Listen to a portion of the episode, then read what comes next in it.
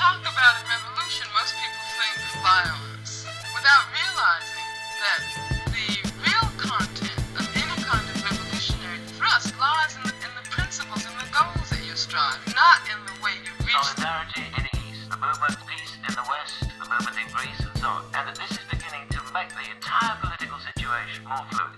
Emancypacje. Podcast o społeczeństwach tworzących historię.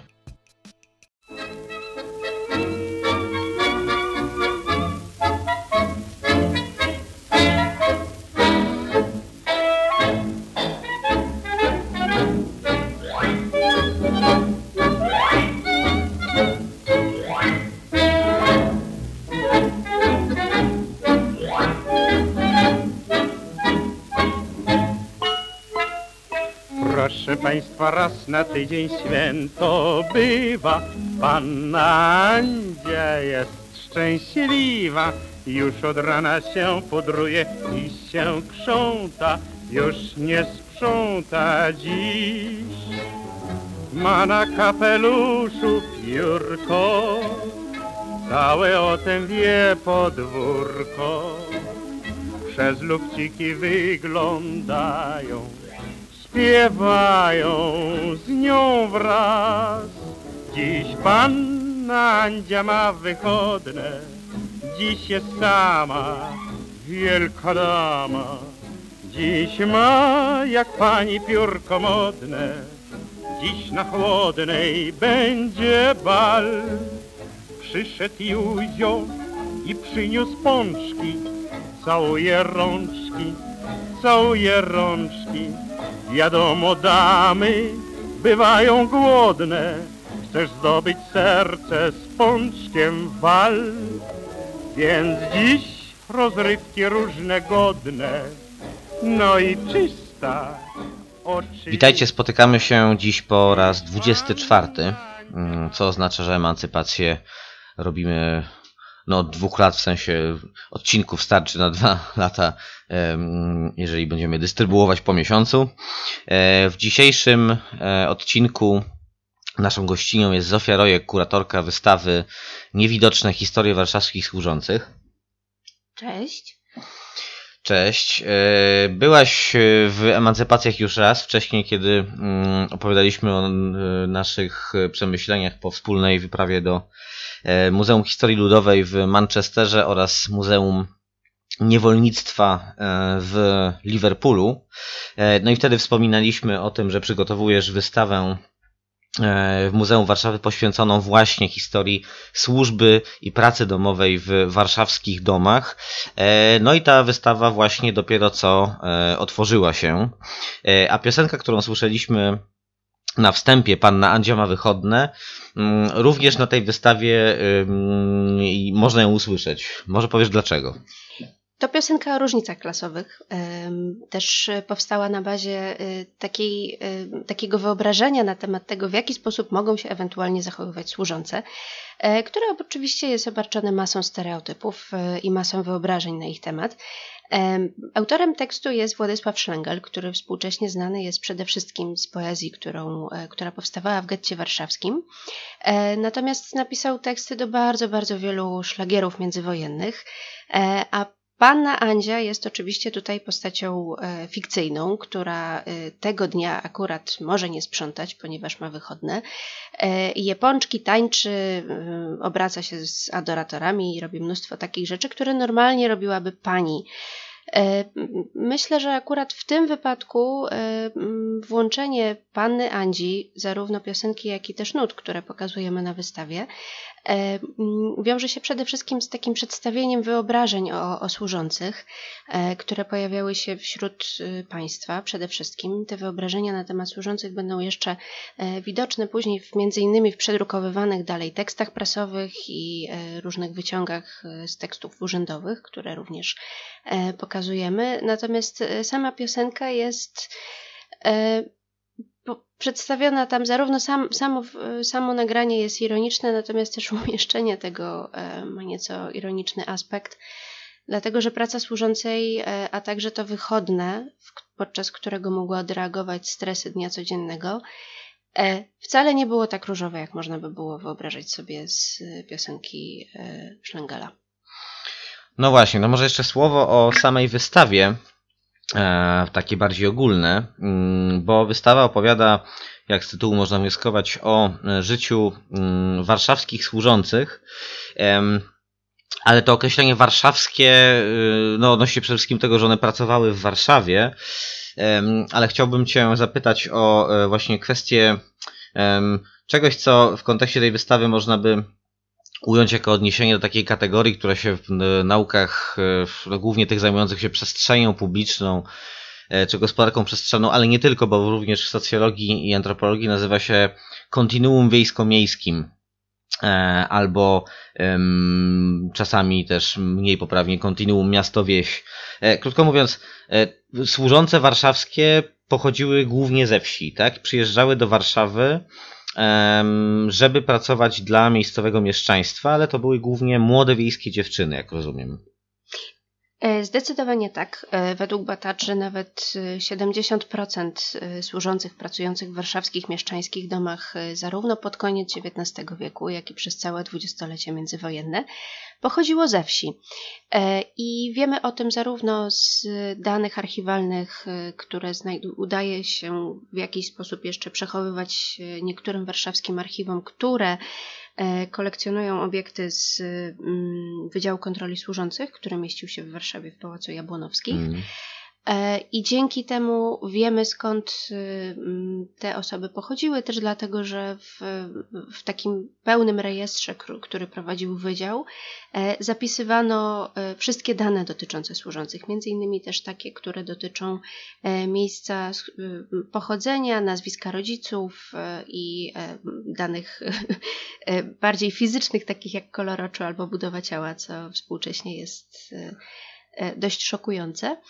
E, Natomiast tak, rzeczywiście przyjeżdżały ze wsi. e, Wiemy to też z ogłoszeń prasowych, e, w których ta wiejskość pojawia się już na samym wstępie, to znaczy często służące same pisały, że są dziewczynami ze wsi i szukają pracy. W Warszawie właśnie w charakterze służącej wybierały ją najczęściej głównie dlatego, że to była praca, która wiązała się z wiktem i opierunkiem. To znaczy, Służące, e, prawna definicja służącej albo służącego to była osoba, która mieszkała wraz ze swoimi pracodawcami.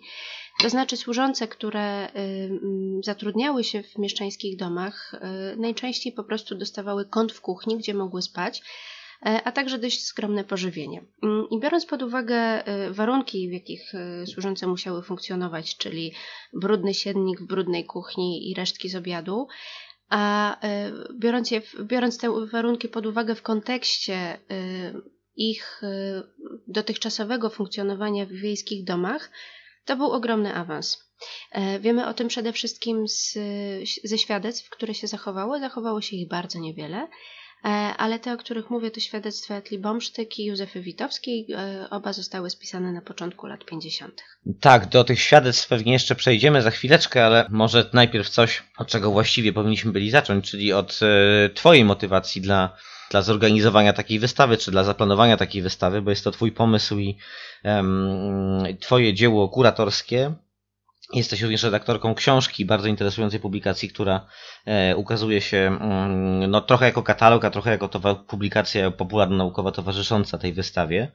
I y, no jak rozumiem, Muzeum Warszawy uruchamia, uruchomiło w ten sposób dość y, osobliwą jak na warszawską scenę kulturalną, powiedzmy, e, inicjatywę, bo no jest to y, wystawa opowiadająca o historii społecznej, o historii grupy społecznej, która no istnieje gdzieś na kompletnym marginesie historii. Nie jest raczej przedmiotem y, szerszego zainteresowania. Również nie jest ona nie wpisuje się może, albo przynajmniej nie, nie, nie widać jej na pierwszym planie tego e, czegoś, co o tym też może za chwilę jeszcze, ale y, no, gdzieś tam zaczęto nazywać w sposób dla mnie trochę straszny, znaczy straszne jest to określenie, też może potem wyjaśnię dlaczego, zwrotem ludowym, tak? To znaczy e, chodzi po prostu o odzyskiwanie historii, która akurat według mnie jest rzeczą absolutnie niezbędną, odzyskiwanie jej e, jako e, przestrzeni, tak? Czy przestrzeni symbolicznej, która em, no, należy do nas wszystkich, a nie tylko do mm, królów, e, wielkich władców i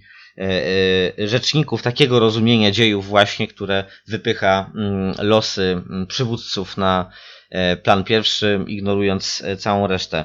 Więc E, gdybyś mogła pokrótce opowiedzieć, e, dlaczego w ogóle taki pomysł, dlaczego akurat służące? Pogrzebałam trochę w historii rodzinnej, e, z czego jestem bardzo zadowolona i kilka lat temu dowiedziałam się, że moja praprababcia, Michalina Kiełczewska, pracowała jako służąca w Warszawie. Opowiem trochę może o kontekście, w jaki sposób dowiedziałam się o, o historii Michaliny. W rodzinie krążyła opowieść o Michalinie, która świetnie gotowała, wspaniale prasowała i generalnie była bardzo e, zamordystyczną babcią, która e, e, ostrą ręką podchodziła do swoich wnucząt. Spytałam się kiedyś mojego dziadka, dosłownie kilka lat przed jego śmiercią, czym zajmowała się Michalina. Mm, nie przyjmowałam do wiadomości, że mogła być po prostu żoną. I dziadek powiedział mi, że służącą była. I to było wszystko, co powiedział mi na ten temat. Próbowałam drążyć temat, niestety okazało się, że nie wie nic więcej. E, od y, jego siostry dowiedziałam się, że Michalina zajmowała się dzieckiem, ale tak naprawdę w tym czasie, w którym mogła pracować w Warszawie, osób, które tylko i wyłącznie zajmowały się dzieckiem, było nieprawdopodobnie mało, a nawet jeżeli to robiły, to i tak sprzątały, gotowały i prały.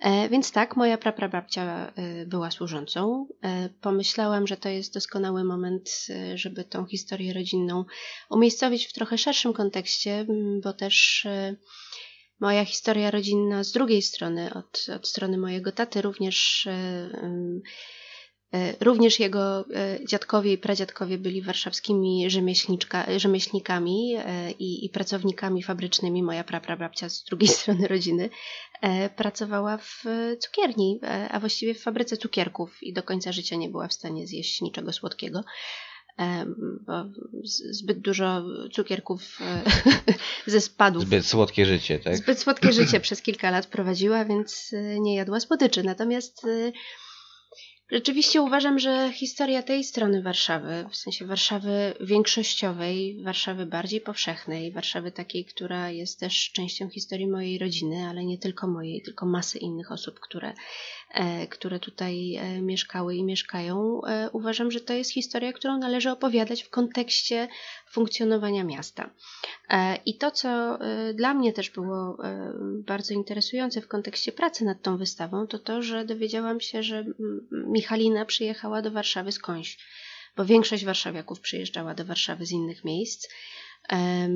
Michalina pochodziła z Podpruszkowa, e, ze Żbikowa e, i zamieszkała w, pod koniec, na, na początku XX wieku w, w Śródmieściu, więc te, te warszawskie wątki w historii mojej rodziny są bardzo silnie obecne i pomyślałam, że e, eksplorowanie ich i zrobienie na, na wystawy na temat grupy społecznej, do której przez jakiś czas należała moja prababcia, może być niezwykle ciekawe.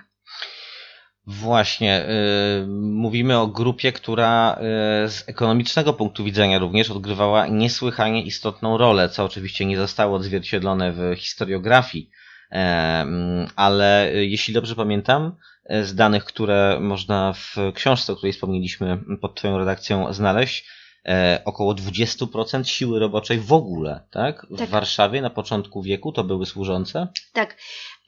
Statystyki wykazują, że w XIX wieku to było około 30 paru procent, natomiast w dwudziestoleciu międzywojennym, czyli w okresie, który mnie najbardziej interesuje, e, blisko 20% wszystkich osób pracujących w Warszawie to były osoby zajmujące się, pracujące w sektorze usług domowych, a z tego blisko 98% to kobiety. To był zawód całkowicie sfeminizowany i ograniczał się właściwie tylko i wyłącznie do pracy domowej, to znaczy sprzątania, gotowania, prania, opieki nad dziećmi, opieki nad osobami zależnymi, natomiast y, prace y, w tym samym sektorze, które wykonywali mężczyźni, to głównie prace dozorców domowych.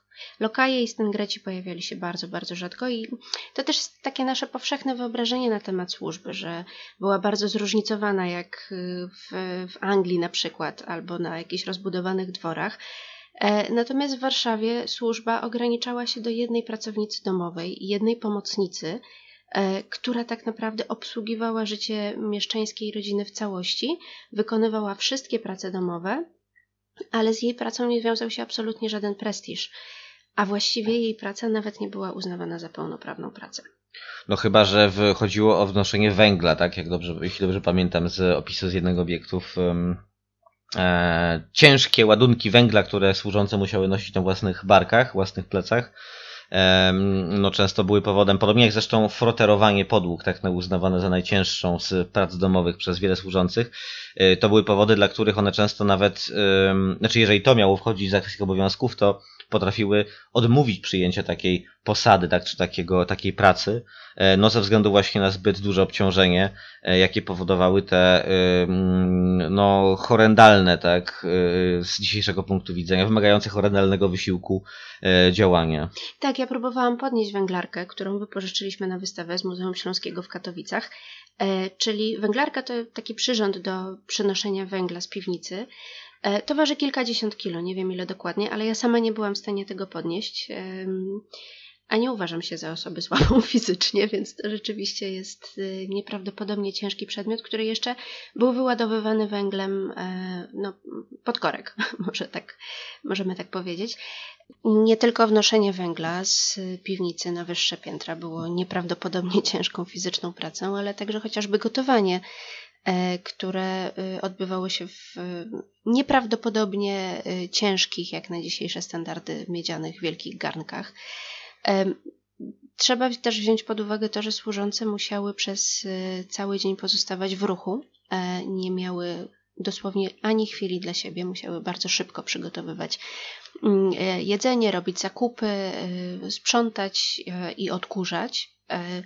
Natomiast y, czasu dla siebie nie miały praktycznie wcale, więc y, ta też ich praca była też bardzo wyczerpująca pod względem fizycznym, ze względu na stałą dostępność e, i na stałe pozostawanie w gotowości do wykonania kolejnej czynności. Powiedzieliśmy, że służące pochodziły głównie ze wsi, e, były głównie młode, młodymi dziewczynami, jak rozumiem, chociaż nie tylko, tak?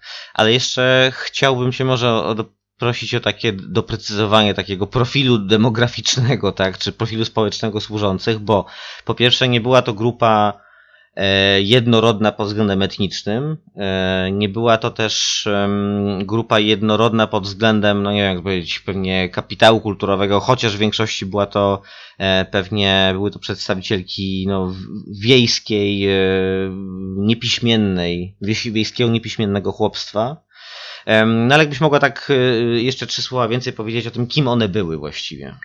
Przede wszystkim były bardzo młode. E, to już sobie wspomnieliśmy, natomiast e, może tak naprawdę nie wiemy, jak bardzo były młode. E, w prasie znalazłam informacje o na przykład potrąconych przez, przez konia dwunastoletnich albo dziesięcioletnich służących. Służącymi też bardzo często zostawały dzieci.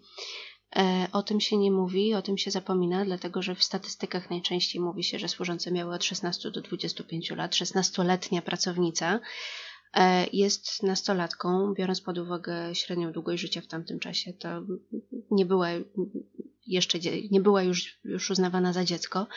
Natomiast 12-letnie albo 10-letnie dziewczynki, które wykonują prace domowe, e, to już jest coś zupełnie innego. Mówimy tutaj o pracy dzieci w dużej mierze. Etla Bomsztyk, służąca, o której już wcześniej wspominałam tutaj w kontekście świadectwa, które wykorzystujemy na wystawie, e, jak przyjechała do Warszawy miała 14 lat. E, służące były naprawdę bardzo, bardzo młode. Były też często niepiśmienne. E, w zaborze rosyjskim nie było obowiązku szkolnego, więc najczęściej po prostu nie umiały nic nie potrafiły czytać i pisać, e, często uczyły się swojej pracy, najnowszej pracy, czyli pracy służącej, dopiero podczas pierwszej posady. I tak, pracę domową uznawano za taką pracę, która nie wymaga żadnych kwalifikacji, więc może ją również wykonywać dziecko. E, nie wymaga też e, żadnego przygotowania teoretycznego, na przykład. Wystarczy, że będzie się jasno i wyraźnie słuchać czyichś poleceń, więc dlatego służ służba była e, w sensie służalczość, ale także usłużność, czyli te takie dwa słowa, mm. które funkcjonują we współczesnym polskim języku, jest czymś, co najlepiej e, obrazuje wymagania pracodawców względem służących. Oprócz tego, że były bardzo młode, niepiśmienne, były także przerażone, dlatego że najczęściej uciekały do miasta E, z bardzo trudnych warunków, w których przyszło im żyć w ich rodzinnych wsiach lub sztetlach. em, uciekały przed biedą, uciekały przed głodem, przed e, chorobami spowodowanymi niedożywieniem właśnie E, i e, często przed przemocą, e, dlatego że ym, bieda generuje przemoc, jak wszyscy wiemy.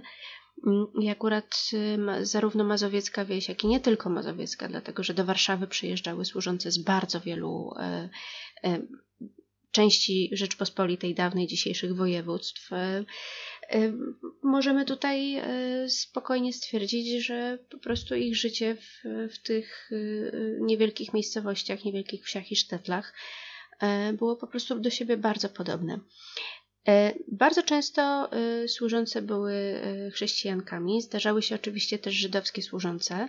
E, Było ich zdecydowanie mniej niż służących katoliczek, e, też ze względu na popyt pracy, dlatego że chętniej zatrudniano służące chrześcijańskie. Zarówno w e, chrześcijańskich, jak i żydowskich domach, tak, tak? tak, tak, tak, zarówno w chrześcijańskich, jak i żydowskich domach, dlatego że e, dla Żydów zatrudnienie chrześcijańskiej służącej e, było jednym z e, takich poświadczeń o asymilacji, e, a także służąca mogła wykonywać wtedy pracę tak zwanego szabezgoja, czyli wykonywać e, prace domowe, które były dla Żydów zakazane w szabas. Tak. E, Wspomniałaś o Etli Bomsztyk. Myślę, że zaraz przejdziemy do tej postaci, bo to, to, to e, niezwykle e, ciekawa osoba. Natomiast jeśli chodzi o e, kwestie e, właśnie miasta, wsi oraz pewne mm, prawno-formalne, powiedzmy, uwarunkowania związane z e, historią służących, czy jakby z położeniem spo- społecznym służących w, no głównie tutaj się skupiliśmy na dwudziestoleciu, tak, bo to rzeczywiście najbardziej interesująca mm, epoka, czy wycinek historii tych warszawskich służących. Z tego co pamiętam, to właśnie posłowie y, y, chłopskich stronnictw y, w, tuż po odzyskaniu przez Polskę niepodległości w 18 roku, e, kiedy to zaczęły być podnoszone kwestie mm, no, emancypacji e, ludzi pracy, y, kwestie uregulowania prawnego e, w różnych zawodach, tak, czy w ogóle wprowadzenie jednolitego prawa pracy mm, bardziej postępowego w stosunku do czasów zaborów tak trzech imperiów. Mm, Wtedy to właśnie posłowie chłopskich stronnictw e, no, uskuteczniali obstrukcję, tak? To znaczy właściwie e, z powodu ich sprzeciwu nigdy nie wprowadzono ustawy e, regulującej prawa służących, prawa i obowiązki służących, chociaż projektów było dobrych kilka. Dlaczego to właśnie chłopi jakby oponowali przeciwko mm, prawom dla, cóż, no często swoich córek właśnie? Dlatego, że ujednolico- ujednolicone prawo nadmiernie by je emancypowało, e, a także doprowadziłoby do ogromnego wyludnienia wsi. e, Dlatego, że wtedy większość e, kobiet, które zostawała mimo wszystko na wsiach, ze względu właśnie na bardzo trudną pracę e, służącej, e, której nie chciały podejmować, po prostu nie miało innego wyboru i pracowało na wsi. E, Poza tym też regulowałoby to pracę parobków wiejskich, e, a ona pozostawała e, szarą i czarną strefą. Generalnie służących nie obowiązywało coś, co moglibyśmy nazwać współczesnym kodeksem pracy. Ich e, życie i pracę regulowały ustawy, które były pisane przez i w interesie osób e, zatrudniających służbę domową. Do 1876 roku na terenie Warszawy można było pobić służącą lub służącego bezkarnie. Nazywano to w prawie karceniem domowymi środkami i można to było zrobić w taki sposób, żeby dana osoba y, nie miała uszczerbku na zdrowiu ani nie zmarła. A uszczerbek na zdrowiu był zdefiniowany? W Nie. sensie obcięcie ręki, yy, yy, jak rozumiem, nie, nie wchodziło tak jakby tutaj w... Nie było zgodne z interesem pracodawcy, tak, bo trzeba było dać pracować dalej rękami. No właśnie, bo służące były uznawane trochę jak ożywiony sprzęt gospodarstwa domowego. E, bardzo często pojawiają się jakieś takie informacje w mediach, głównie przez e, potomków rodzin, które zatrudniały służącą, że ich służące były traktowane jak członkowie rodziny i były bardzo blisko itd. itd. Oczywiście takie sytuacje często się zdarzały. E, natomiast takim najbardziej standardowym sposobem traktowania służącej, nie pracownicy, ale służącej, bo to też jest istotne, że, że służące nie pracowały, a służyły czyli były w całości podległe swoim pracodawcom i w całości od nich zależne. Najczęściej myślało się o nich właśnie tak jak o przedłużeniu odkurzacza albo e, przedłużeniu szmatki, którą wyciera się kurz e, z, z gablotek. E, I em, służąca musiała być e, w pełni sił i w pełni sprawna do wykonywania swoich obowiązków, więc wydaje mi się, że to pobicie po prostu mogło dotyczyć tylko i wyłącznie takiego aspektu, który nie wpłynąłby na pracę służącej w najbliższej przyszłości. Prawie dla służących pojawiały się też inne aspekty, które współcześnie są absolutnie nie do przyjęcia, e, jak chociażby pełna kontrola nad e, służącą przez ich pracodawców. Bardzo często niestety współcześnie słyszy się o najnowszych formach niewolnictwa, e, które polegają na tym, że ludzie przyjeżdżają gdzieś do pracy e, i są im zabierane ich dokumenty osobiste albo paszporty. E, W, mm, I to jest standard znany z końca XIX i z początku XX wieku w Warszawie. Służące posługiwały się dokumentami, czyli książeczkami służbowymi, które były wydawane przez wspomniany już wcześniej Wydział Kontroli Służących. E, I te książeczki na czas służby musiały znajdować się u pracodawców. E, I to jest cytat z książeczki służbowej bezpośrednio. Pod żadnym pozorem służącej wydawane być nie mogą. Więc e, właściwie to, co dzisiaj się wydaje po prostu najgorszym przestępstwem, po prostu zabieraniu, zabieraniu konkretnym osobom ich dokumentów osobistych, było zapisane prawnie. Funkcjonowało jako coś całkowicie oczywistego i całkowicie normalnego. E, To, co też e, mnie bardzo e, mm, zastanawiało podczas pracy nad wystawą, to to, że dostępnych książeczek służbowych, które należałyby do kobiety, jest bardzo, bardzo niewiele. Udało mi się znaleźć trzy w Warszawie, żadnej niestety nie udało mi się wypożyczyć, mm, bo znajdowały się w innych, e, innych miejscach niż muzeum. Natomiast e, pokazaliśmy na wystawie nasze książeczki służbowe, obydwie należały do mężczyzn. E, I te książeczki, które należą do mężczyzn, się pojawiają bardzo często. E, W sensie, może nie bardzo często, ale relatywnie często, e, dlatego że zazwyczaj pracowali w sektorze usług, e, a właściwie w, sektorze służby bardzo krótko i nie traktowali tych książeczek jako narzędzia nadzoru i kontroli, które chciałoby się wyrzucić i spalić po zakończeniu pracy. A być może tak właśnie było z książeczkami służbowymi używanymi przez służące. Okej, a e, skoro mówimy o e, wyzysku, tak, o tym strasznym wyzysku i straszliwie represyjnym charakterze e, nadzoru nad życiem prywatnym służących, tak, też rozumiem, że one były nieustannie instruowane, ganione i pouczane, tak, przez panie i panów w kwestiach tego, jak mają swój prywatny czas, tak jak panna Andzia z piosenki z początku audycji spędzać. Natomiast powiedzmy może mm, trzy słowa jeszcze o y, strategiach oporu służących, czy może raczej po prostu, może nie strategiach, ale sposobach e, oporu, bo z jednej strony rozumiem, że były to takie oficjalne narzędzia, jak e, zrzeszanie się mm, w związki zawodowe czy organizacje pracownicze, z drugiej strony były to zapewne takie no jak e, brzmi tytuł jednej z e, bardziej znanych pozycji z zakresu tak zwanych studiów nad oporem, czyli Weapons of the Weak, tak, czyli ym, broni słabych. E, to znaczy jakieś strategie oporu po- polegające na przykład na odmowie wykonywania pewnych czynności, czy też na sabotowaniu w jakimś stopniu rozmaitych mm, działań. Czy możesz słowo o tym Tak, myślę, że służące miały takie e, dwie główne strategie oporu, a mianowicie pierwsza plotkowanie, a drugi bierny opór. E, I to wydaje mi się akurat e, bardzo charakterystyczne dla tego konkretnego zawodu. Służące dotykały takich najbardziej intymnych sfer funkcjonowania mieszczańskiego domu. Wiedziały o, o tym domu wszystko. Wiedziały, kiedy pani wychodzi, kiedy wraca i co je na śniadanie, y, czym zabrudziły się jej pończochy, a także y, jak, y, jakie, o której godzinie na przykład w nocy przychodzi pan domu. A wiadomo, że mieszczańskie życie wiodło się na pokaz. Mieszczanie w, mieli ogromne kompleksy i próbowali przez cały czas naśladować elity i y, jakiekolwiek wyłamanie się z pewnej reguły, która dotyczyła takiego spokojnego trybu życia, takiego bardzo unormowanego i y, powiedzielibyśmy dzisiaj prawilnego, e, mogła być e, uznawana za ich ogromną słabość i zburzyć wszystkie mm, fundamenty, na których rodzina się opierała.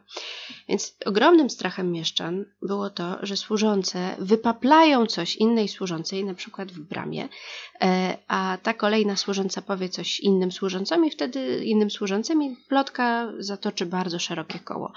I na przykład wyjdzie na jaw, e, mm, wyjdą na jaw rzeczy, o których nie chcieliby mówić nikomu.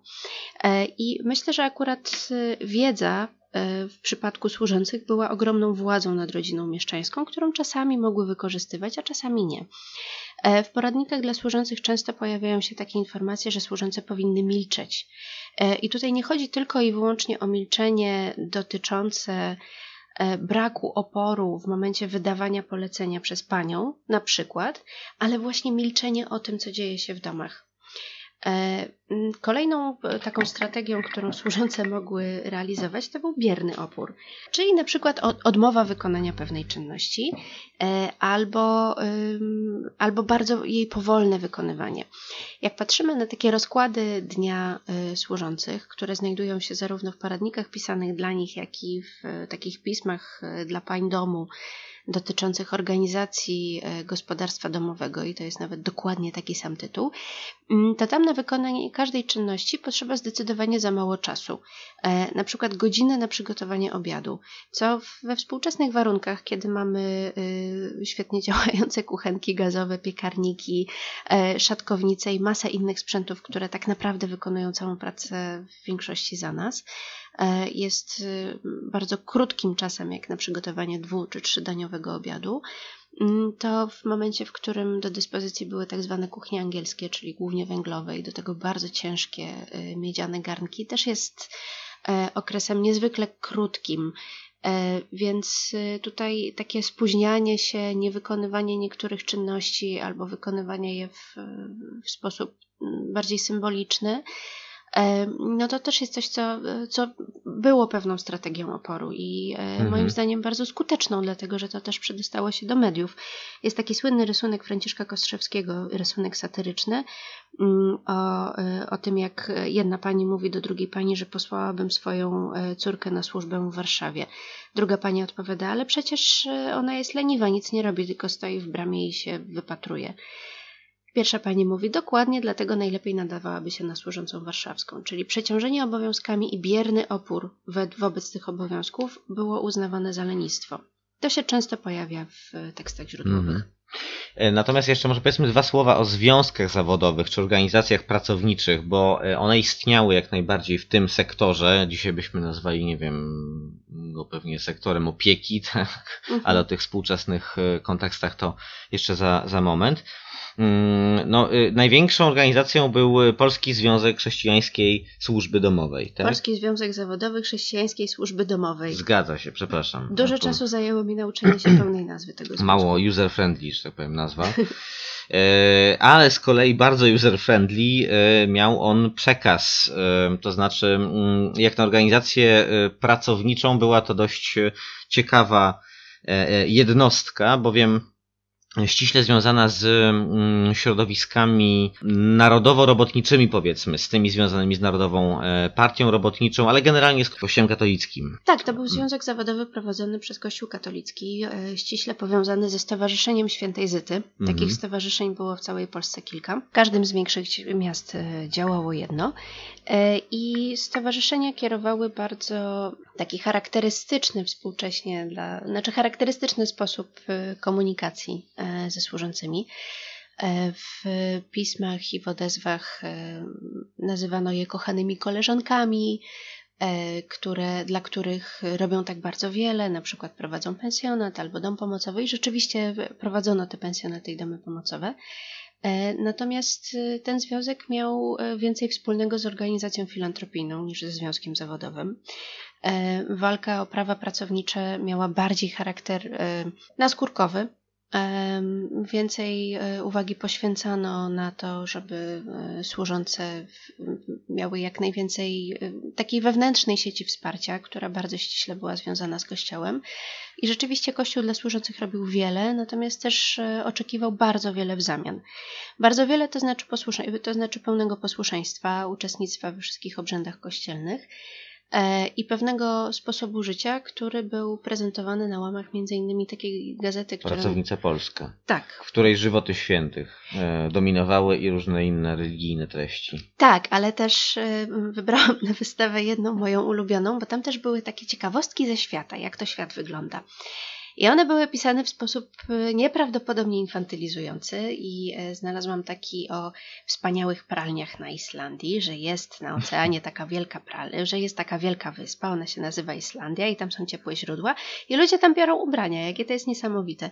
E, I taki, po- pojawiały się też takie umoralniające pogadanki o tym, kim trzeba być, żeby być szczęśliwą i co daje to szczęście. E, I na przykład bardzo mi zapadła w pamięć taka historia o pewnej pan, pani Andzi. E, Andzia była służącą i któregoś dnia stanęła przed witryną sklepową i zobaczyła taki piękny kapelusz z masą kwiatów i masą różnych e, ptaszków i postanowiła, że go kupi i wtedy będzie wyglądała jak pani. To znaczy, że zrobi sobie upgrade klasowy. To znaczy, dzięki jednemu artefaktowi przestanie być służącą, a stanie się panią. No i oczywiście kupiła ten y, kapelusz za całą swoją pensję i z, tam było bardzo dużo takich tekstów poświęconych temu, jak Andzia podczas kupowania i wybierania tego kapelusza e, mogła poczuć się inaczej, w sensie mogła poczuć e, jakąś e, klasową wyższość względem tego, kim była w rzeczywistości. Mm, Po tym, jak kupiła ten kapelusz i przeznaczyła na niego całą swoją miesięczną pensję, rzucił ją narzeczony, który stwierdził, że nie będzie z tak niegospodarną kobietą. No właśnie, e, to ta powiedzmy prawa strona, czy mm, no, posiadająca tą nadbudowę religijną bardzo mm, wyraźną, e, strona reprezentacji tak interesów służących, e, no w dużym, w dużym cudzysłowie należałoby tę reprezentację tutaj postawić, ale mm, jest jeszcze druga strona, to znaczy lewa strona sceny politycznej, sceny związkowej, Z tego co pamiętam, e, PPS-owski związek, jeden z PPS-owskich związków, trzeba też pamiętać, że w dwudziestoleciu międzywojennym e, związków zawodowych e, było bardzo, bardzo wiele, chociaż uzwiązkowienie w, odnośnie, w odniesieniu do całej populacji było stosunkowo niskie raczej, to jakby bardzo rozdrobniona była ta scena, ta zarówno polityczna, jak i, jak i, jak i związkowa właśnie. E, Zresztą to ciekawe, bo jak na wystawie czyta się rozmaite ulotki polityczne, czy też w, w innych źródłach rozmaite agitki polityczne skierowane między innymi do służących, no to stamtąd wyziera bardzo jasno taki no, charakterystyczny dla tamtych czasów sposób pojmowania podziału klasowego, to znaczy to było coś bliższego ludziom, rozumienie podziału klasowego, nawet jeżeli były to osoby e, bez wykształcenia mm, albo często niepiśmienne, które ten przekaz mogły zrozumieć tylko po przeczytaniu go przez kogoś innego. E, No ale tam pojawiają się takie mm, stwierdzenia e, w rodzaju e, drogie służące, wasz interes nie jest związany z losem tych albo tamtych, czy waszych pracodawców, waszych państwa, ale z losem robotników. I jakby to są takie treści, które pokazują te afiliacje klasowe jako coś takiego e, oczywistego, bardzo e, no, bliskiego ludziom. Rozmaite lewicowe postulaty również e, e, musiały zostać jakoś przystosowane do sytuacji służących. PPS-owski związek, nie pamiętam w tej chwili jak on się dokładnie nazywał, natomiast e, związek e, PPS-owski jeden e, z- jednoczył zarówno służące, służące do wszystkiego, jak i też e, dozorców na przykład. I z tego co rozumiem, traktował jednak tych dozorców, e, przepraszam, te służące raczej e, trochę jako, że tak powiem, przystawkę do ważniejszych dozorców, jeśli dobrze e, to interpretuję.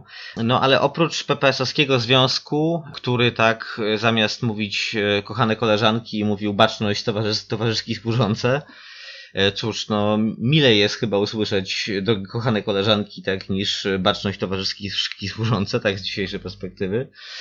Była jeszcze ta mniej, no ta ukryta strona, że tak powiem, undergroundowej polityki, którą właśnie reprezentowała Etla Bomsztyk wspomniana już. Czy możesz y, trzy słowa o tej e, postaci? E, Wspomniałeś o związkach zawodowych, które y, za jedno traktowały służące i dozorców domowych, y, tak by obowiązywało ich to samo prawo, właśnie ta sama ustawa.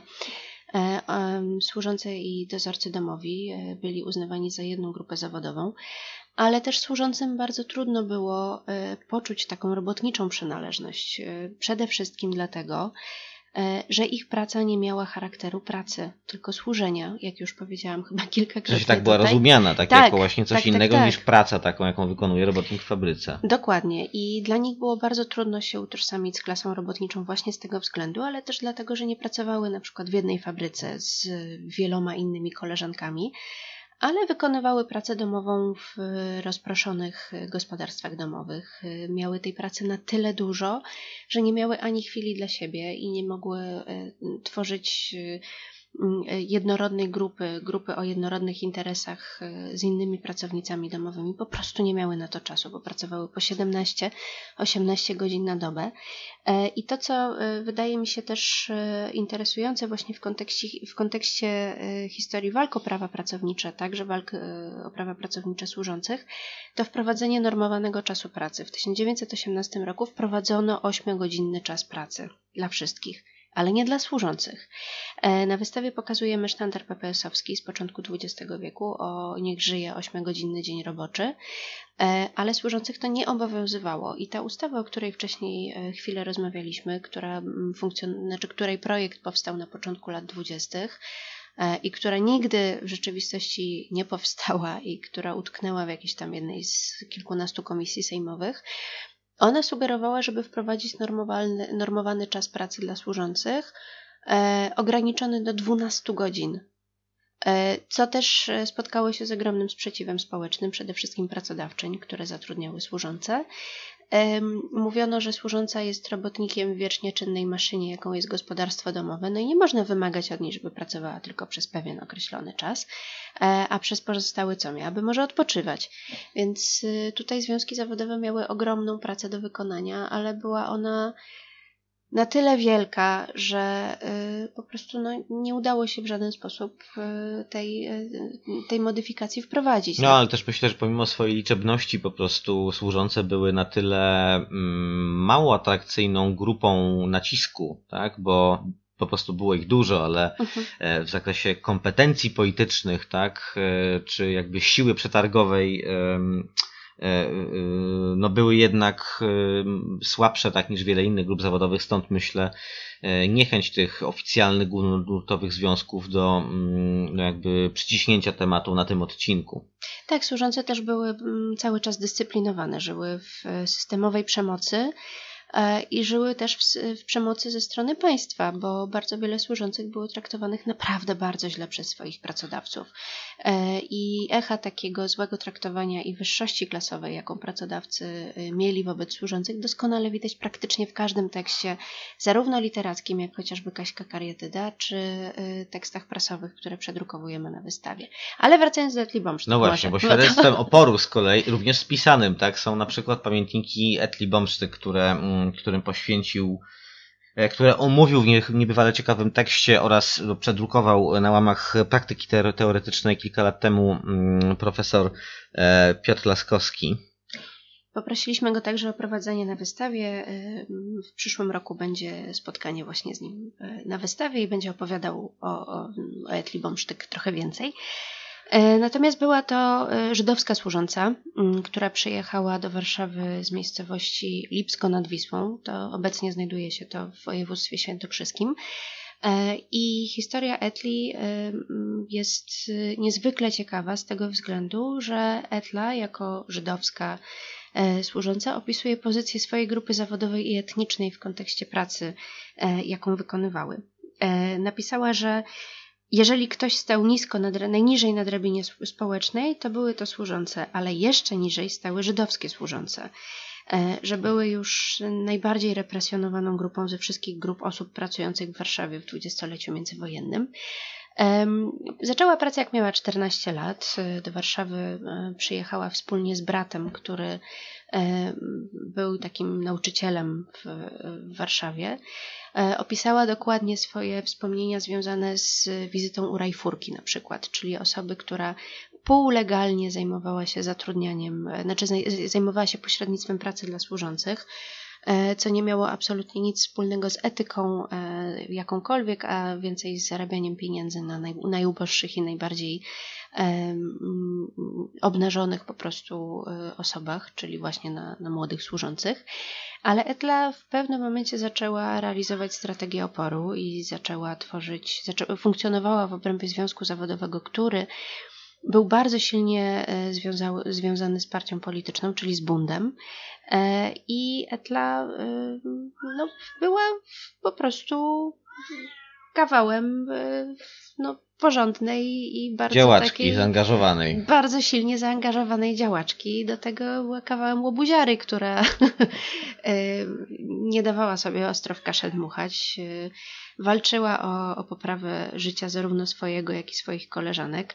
E, zamykano ją za to w więzieniach. E, Etla była też e, po prostu ostrą i bardzo tak, ona była, on, on, ona była na początku, znaczy nie, nie, do końca chyba jesteśmy w stanie odtworzyć jej pełną biografię polityczną, tak? To pewnie należałoby też spytać Piotra Laskowskiego być może o rzeczy, które nie zostały zawarte w tekście, ale tym tekście, o którym wspomnieliśmy mm, przed chwilą w praktyce teoretycznej. E, natomiast e, Etla Bomsztyk e, była związana z bundem, następnie z kombundem, tak, czyli z frakcją, z komunistyczną frakcją bundu, która jako oddzielny byt polityczny istniała bardzo niedługo. Mm, następnie jej członkowie w większości przystąpili do komunistycznej partii Polski. Część wróciła do bundu lub zaprzestała działalności politycznej. E, o tym możecie posłuchać w mm, jednej z pierwszych audycji e, emancypacji. E, w tej chwili nie pamiętam, który to był odcinek, ale e, Bundowi poświęciliśmy dość e, długą audycję, nawet z pewną kodą w postaci takiego bonusowego odcinka. Zachęcam Was do odsłuchania tych materiałów. Natomiast chciałbym jeszcze zapytać Cię, poruszyć jeszcze dwie kwestie. Pierwszą jest kwestia relacji z służących z mężczyznami. E, z mężczyznami w, w warszawskich mieszczańskich domach, ponieważ to e, jest duży, mm, y, no duży temat, tak, któremu poświęcacie sporo miejsca na wystawie. E, a druga to kwestia mm, umiejscowienia bardziej w pewnym współczesnym kontekście e, sytuacji służących e, z początku XX wieku e, i z dwudziestolecia. Ale może najpierw o kwestii relacji z mężczyznami. To jest najbardziej, najtrudniejsza dla mnie część, która znajduje się na wystawie i przygotowanie jej zajęło mi najwięcej czasu i też poświęciłam temu bardzo dużo trudnych emocji. E, rzeczywiście czytanie o, e, o przekraczaniu granic, o gwałtach i o molestowaniu, które były po prostu na porządku dziennym w tamtym czasie, było dla mnie niezwykle trudne. Mm, jak powiedzieliśmy na wstępie, służące były bardzo młode. Ich status społeczny był niezwykle niski, były niepiśmienne, nie potrafiły się bronić i były bardzo łatwym celem dla mężczyzn, którzy łatwo potrafili przekroczyć granice fizycznej bliskości, potrafili molestować służące i e, stawało się to czymś po prostu całkowicie normalnym, niestety, e, a także je gwałcili. E, zostało to bardzo dobrze opisane przez Gabrielę Zapolską w Moralności Pani Dulskiej, w, a także w wielu innych tekstach literackich, w których Ciężarna służąca, którą wyrzuca się z pracy, y, pojawia się naprawdę dosyć często i jest to y, trudny i bolesny kawałek historii y, służących. Mm, najczęściej służące też były wtórnie wiktymizowane. Znaczy uznawano, że one kuszą mężczyzn, są przecież takie młode i ponętne i atrakcyjne. Więc jeżeli ich kuszą, to to jest ich wina, że mężczyźni je gwałcą. E, więc y, tak naprawdę w, też właśnie w samej podróży do Warszawy, w samej pracy e, w charakterze służącej, e, też był zawarty taki aspekt y, związany z tym, że dziewczyna wyjedzie do miasta i wróci ciężarna. I że to jest jakby naturalna kolej rzeczy, że tak się właśnie wydarzy. Dla mnie najbardziej w sali, w której zajmujemy się właśnie kwestią związaną z relac- relacjami służących i panów, e, najbardziej poruszającym obiektem e, jest taki fragment z gazety policyjnej, w której e, ktoś pyta się redakcję, czy może być posunięta do odpowiedzialności prawnej osoba, która podjęła się pracy w charakterze służącej i była zarażona chorobą zaraźliwą, a mianowicie syfilisem.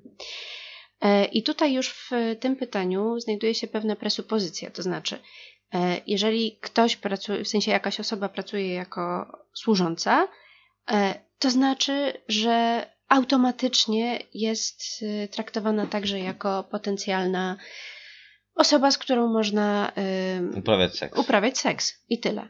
W sensie, że to jest jakby wpisane po prostu w zawód służącej. I tak rzeczywiście niestety też było.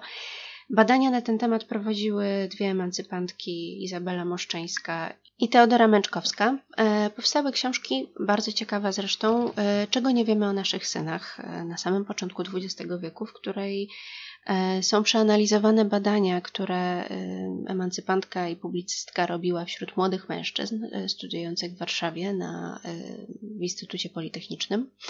Okazało się, że 70% z nich ma już za sobą inicjację seksualną. Mówimy tutaj o początku XX wieku, purytańskim, mieszczańskim społeczeństwie, w którym seks jest dozwolony tylko i wyłącznie po ślubie, a jakiekolwiek mówienie o ciele jest czymś zdrożnym i grzesznym.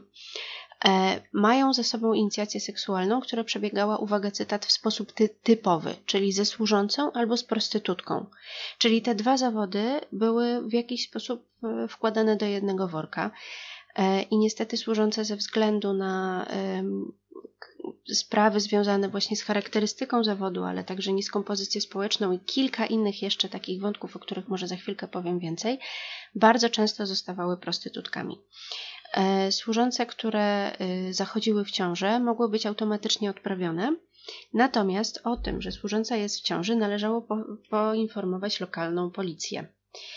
E, oczywiście z względów wiadomych, żeby służąca tej ciąży nie mogła nigdzie usunąć. E, I taka ciężarna służąca tak naprawdę nie miała zbyt wiele możliwości e, na swojego przyszłego Nie mogła życia. dochodzić ojcostwa, w sensie nie, tak? tak? Mhm. Tak, tak, tak. To też jest y, wstrząsające. To, to też ta informacja była dla mnie wstrząsająca. E, w Warszawie obowiązywał kodeks Napoleona i w artykule 340 e, wprowadzono prawny zakaz poszukiwania ojcostwa. To znaczy, jeżeli ojcem dziecka był pan domu albo panicz, e, który zgwałcił służącą, albo odbyła z nim konsensualny stosunek seksualny, bo to oczywiście też się mogło zdarzać, nie miała możliwości ustalania jego ojcostwa prawnie. Chociaż kwestia ta, znaczy ten zakaz dotyczył nie tylko służących, prawda? Tylko w ogóle. Tak, wszystkich niezamężnych kobiet. Mhm, Jeżeli mhm. kobieta była niezamężna i zaszła w ciążę, nie mogła dochodzić e, prawnie e, ojcostwa i poszukiwać go. No to jest dla mnie wstrząsające. To znaczy, kobieta jest w pełni odpowiedzialna za ciążę, i w pełni odpowiedzialna za utrzymanie dziecka i nie może dochodzić swoich praw nigdzie. To jest po prostu dla mnie ten, ten artykuł, jak się o tym dowiedziałam, to rzeczywiście przeżywałam to bardzo długo. Przejdźmy może do kwestii e, bardziej ogólnej, ale mm, też niesłychanie istotnej z punktu widzenia mm, pewnych współczesnych e, zagadnień. To znaczy, mm, wystawa nie jest, nie odnosi się wyłącznie do mm, historii XIX-XX wiecznej. Mm, są tam też pewne współczesne konteksty, są też prace y, z zakresu sztuki współczesnej, to znaczy prace współczesnych artystek, e, odnoszące się do mm, służby, do związków służby domowej z, ze współczesną pracą reprodukcyjną czy pracą domową w ogóle. E, jednocześnie mm, ta wystawa no, zdaje się mm, e, tak naturalnie wpisywać jakoś w takie no, trochę pobudzenie intelektualne na polu które no, zyskało, czy nie wiem, czy zyskało, czy to jest tylko na razie jakieś publicystyczne hasło, ale no, pojawia się już ono w rozmaitych artykułach czy omówieniach tematu zwrot ludowy, tak?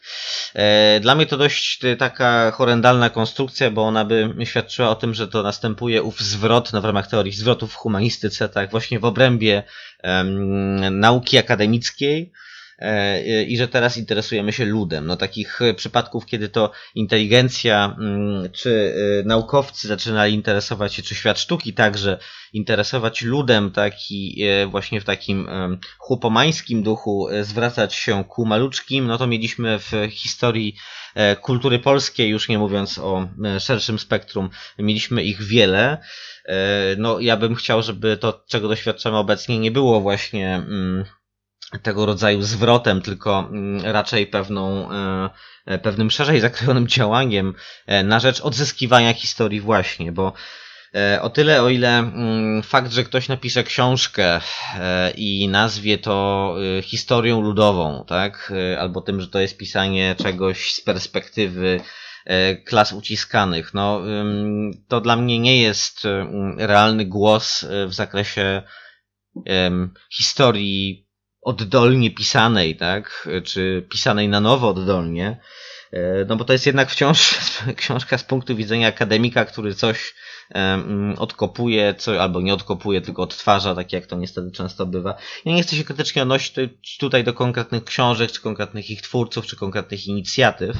E, bardziej chciałbym skupić się na Twojej wystawie, wystawie Muzeum Warszawy, bo ona no, gdzieś tam no, siłą rzeczy wpisuje się w ten, w ten kontekst, tak mi się wydaje, tak? E, odzyskiwania historii.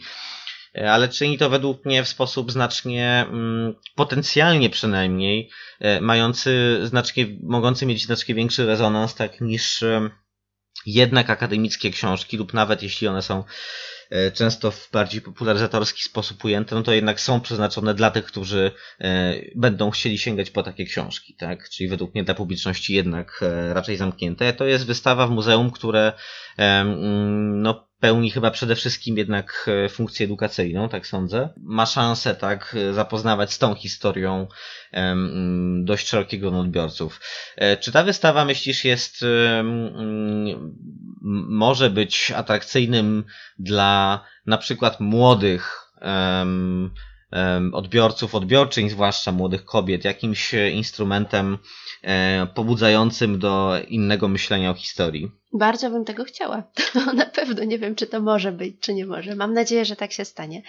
E, pamiętam, że jak rozmawiałam z, z koleżankami zajmującymi się kwestiami promocyjnymi właśnie o tej wystawie, e, to powiedziałam, że moim największym marzeniem jest to, żeby jakiś 15-letni chłopiec wyszedł z tej wystawy i zaczął współdzielić obowiązki domowe na takim, w takim samym stopniu ze swoją mamą, siostrą i ojcem. I to by było dla mnie rzeczywiście jakaś e, wyobraźnia, znaczy małe marzenie dotyczące e, potencjału społecznego i potencjału zmian, e, jakie niosą wystawy, więc mam nadzieję, że tak się stanie. Natomiast rzeczywiście historia ludowa była czymś, co było po prostu realizowane w wybranych ośrodkach naukowych przez całe dziesięciolecia. E, i też o tym e, dokładnie piszę we wstępie do publikacji. Mm, to nie jest e, coś, co nagle się wydarzyło i nagle wybuchło, z, w sensie nagle wszyscy zaczęli się interesować historią ludową. Wydaje mi się, że ma to związek z tym, że po prostu kwestie dotyczące historii i też takiego innego odczytywania historii pojawiły się w obszarze zainteresowań osób z, jakby z innego uniwersum to znaczy kulturoznawców, badaczy związanych na przykład z językiem, znaczy językoznawców, e, ale też antropologów i, e, jak ja, historyków sztuki. E, dlatego, że napisanie książki o, o historii, o jakimś wycinku historii jest pracą naprawdę ogromną i naprawdę bardzo trudną, ale zrobienie wystawy, która dotykałaby konkretnego tematu, w momencie, w którym e, nie ma absolutnie obiektów należących do służących, nie mamy takich zachowanych przestrzeni, nie mamy zachowanych obiektów, które jesteśmy w 100% pewni, że należały do służącej, możemy się tylko i wyłącznie tego domyślać, nawet dokumenty przecież były niszczone, tak jak już powiedziałam, e, to rzeczywiście też jest y, coś, co wymaga bardzo dużego nakładu e, no, pewnego, pewnej umowności, to znaczy wybieranie tych obiektów E, dla mnie było czymś, co, co wiązało się po prostu z pewnymi założeniami, że możemy uznać, że takie obiekty mogły być używane przez służące, ale nie wiemy tego w 100%.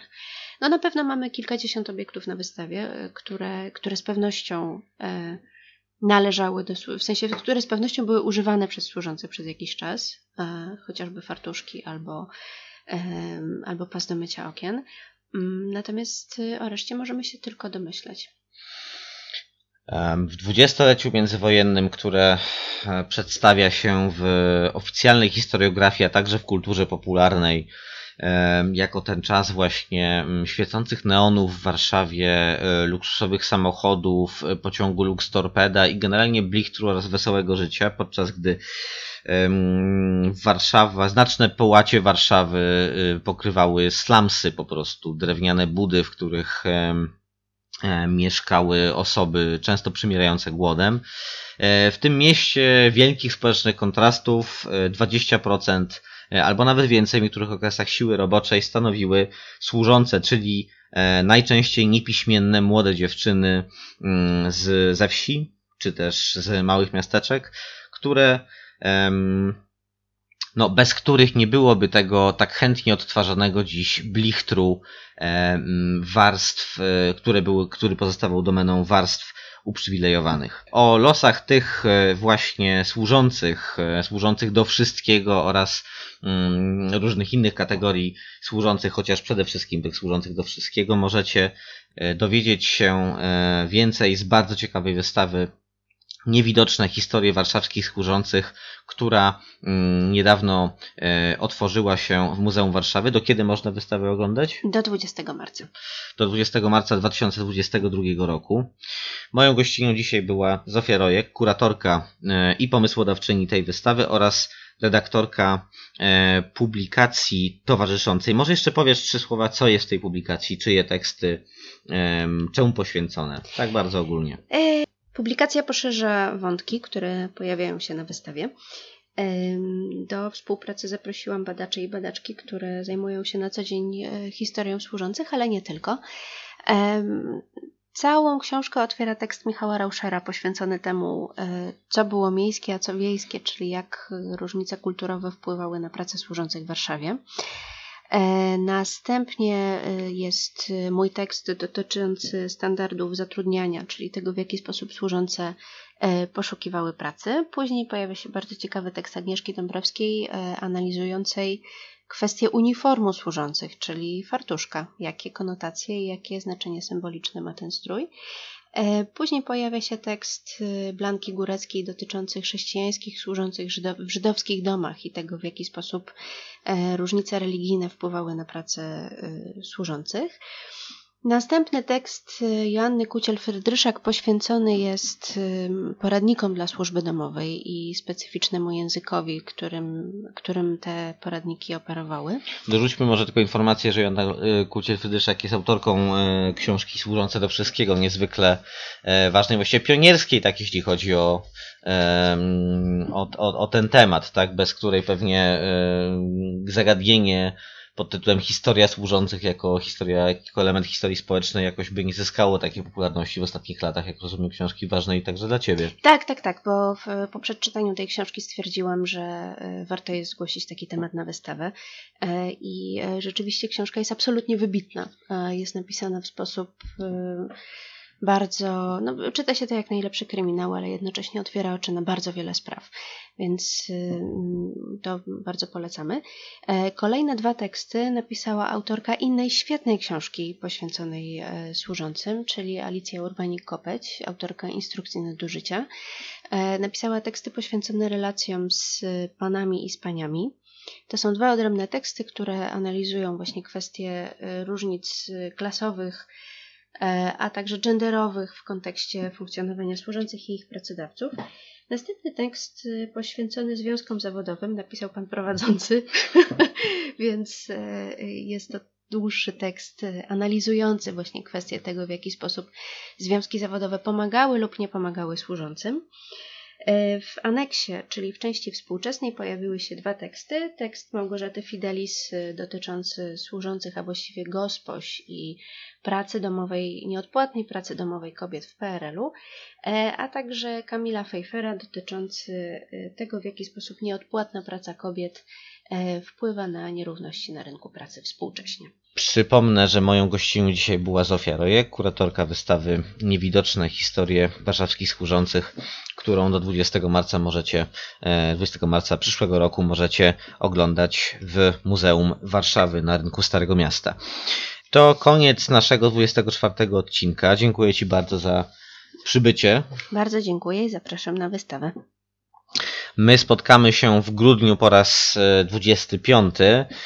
Nie będę jeszcze zapowiadał tematu tego odcinka, bo on być może będzie musiał się zmienić. Tutaj niestety wystąpiły pewne niezależne ode mnie komplikacje. Niemniej mam nadzieję, że będzie bardzo ciekawie i wrócimy z tematów, przejdziemy z tematów mikro do tematów makro raczej, bo, bo skupimy się na kwestiach geopolitycznych które jak wynika ze statystyk słuchalności odcinków na Spotify bardzo lubicie. Dzięki, do usłyszenia już mam nadzieję bardzo niedługo.